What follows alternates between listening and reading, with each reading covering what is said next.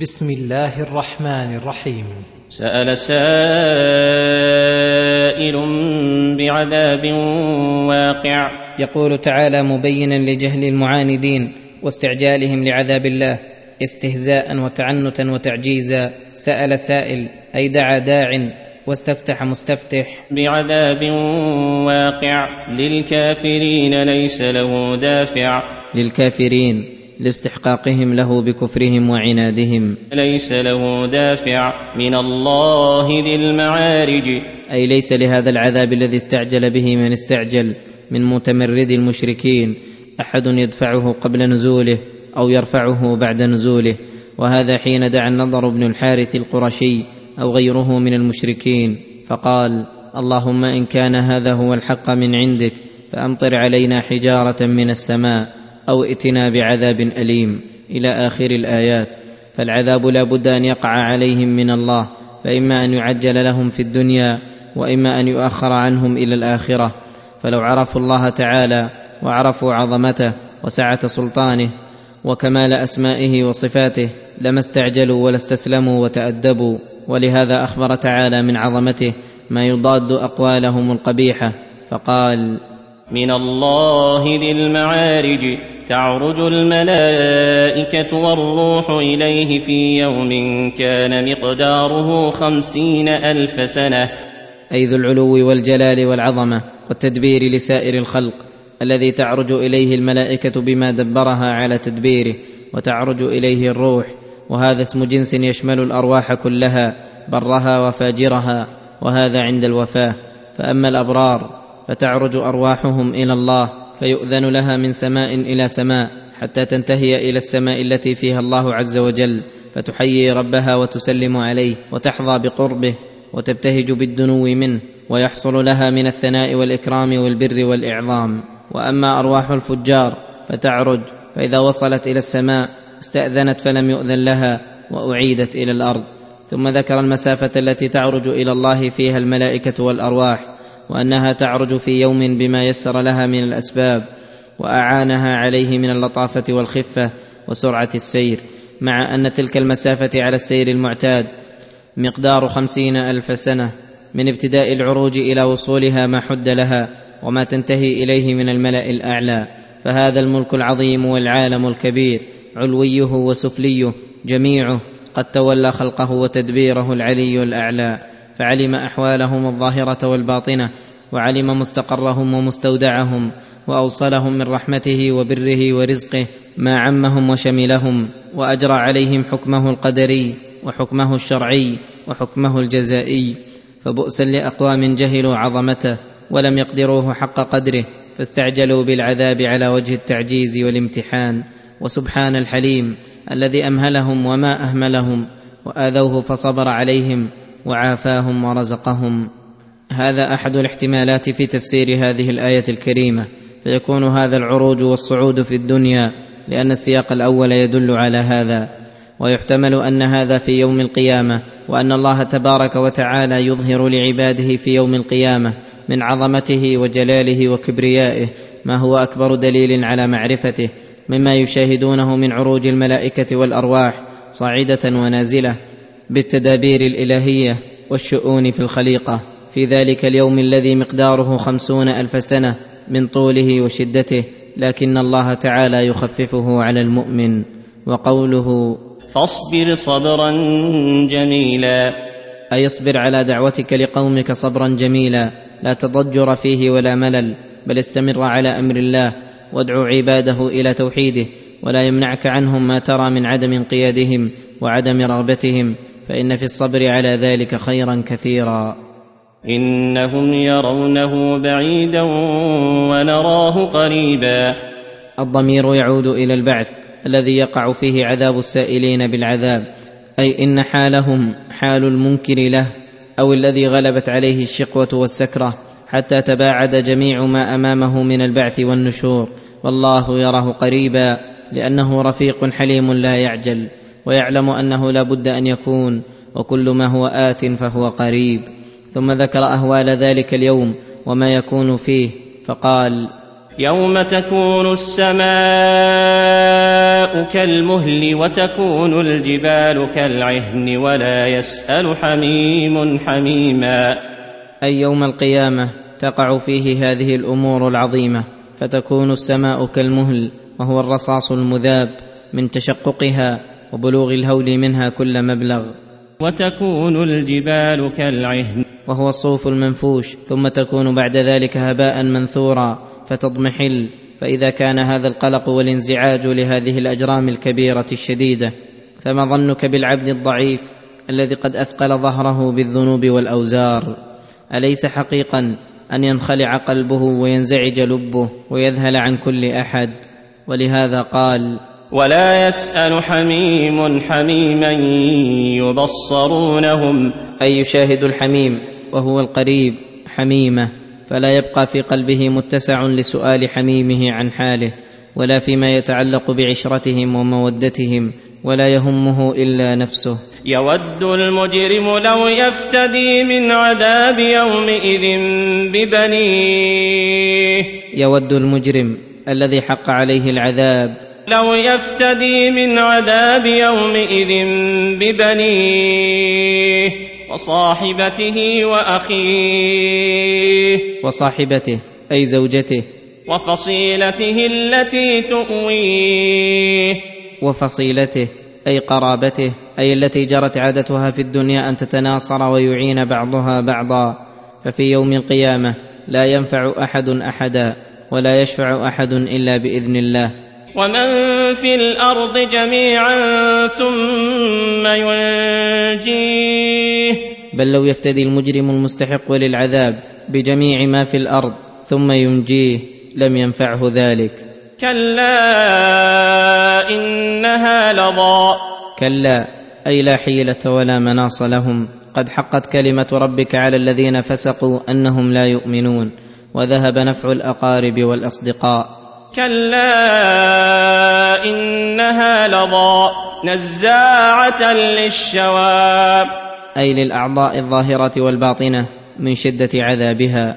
تدعو من أدبر وتولى وجمع فأوعى. تدعو إليها من أدبر وتولى وجمع فأوعى.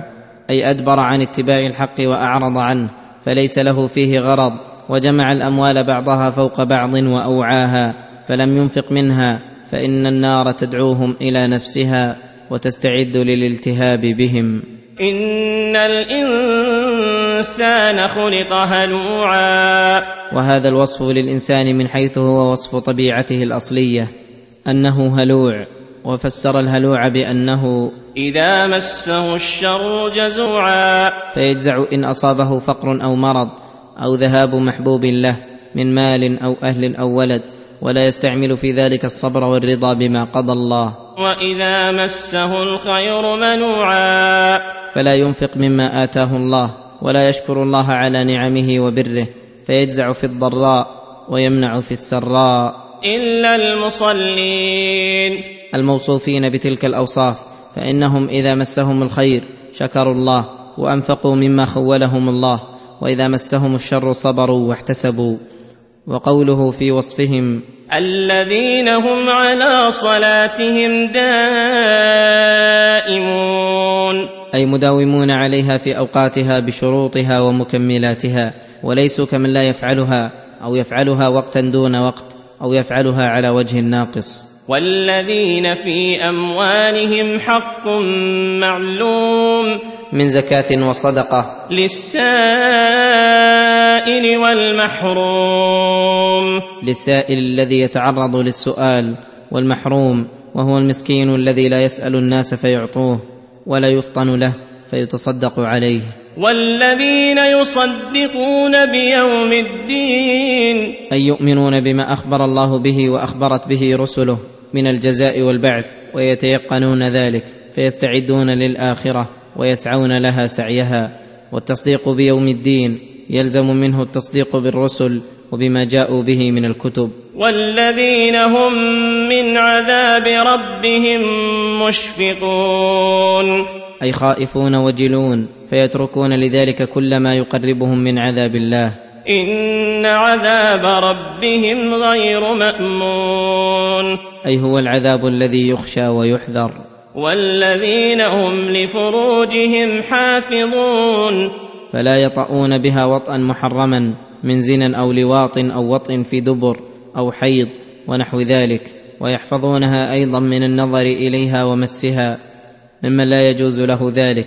ويتركون أيضا وسائل المحرمات الداعية لفعل الفاحشة. إلا على أزواجهم أو ما ملكت أيمانهم فإنهم غير ملومين. الا على ازواجهم أو ما ملكت ايمانهم أي سرياتهم. فإنهم غير ملومين. فانهم غير ملومين في وطئهن في المحل الذي هو محل الحرث. فمن ابتغى وراء ذلك فأولئك هم العادون. فمن ابتغى وراء ذلك أي غير الزوجة وملك اليمين. فأولئك هم العادون. أي المتجاوزون ما أحل الله إلى ما حرم الله.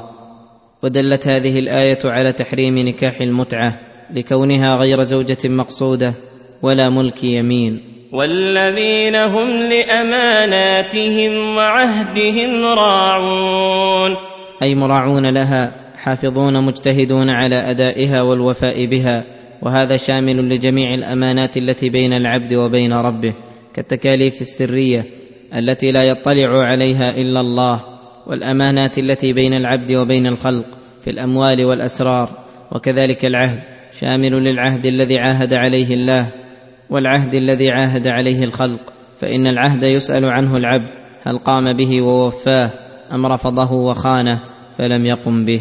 والذين هم بشهاداتهم قائمون.